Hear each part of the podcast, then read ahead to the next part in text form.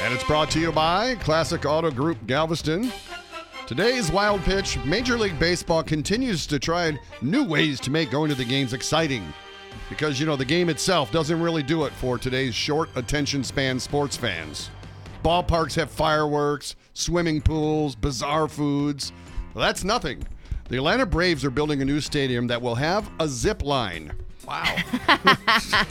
The zip line most likely will be behind the ballpark's video board and take people from one side of the concourse to the other. How cool is that? You could use it to zip to the bathroom or get a beer. I mean, what could possibly go wrong when you mix beer and a zip line?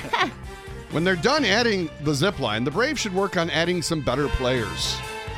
That's today's Wild Pitch.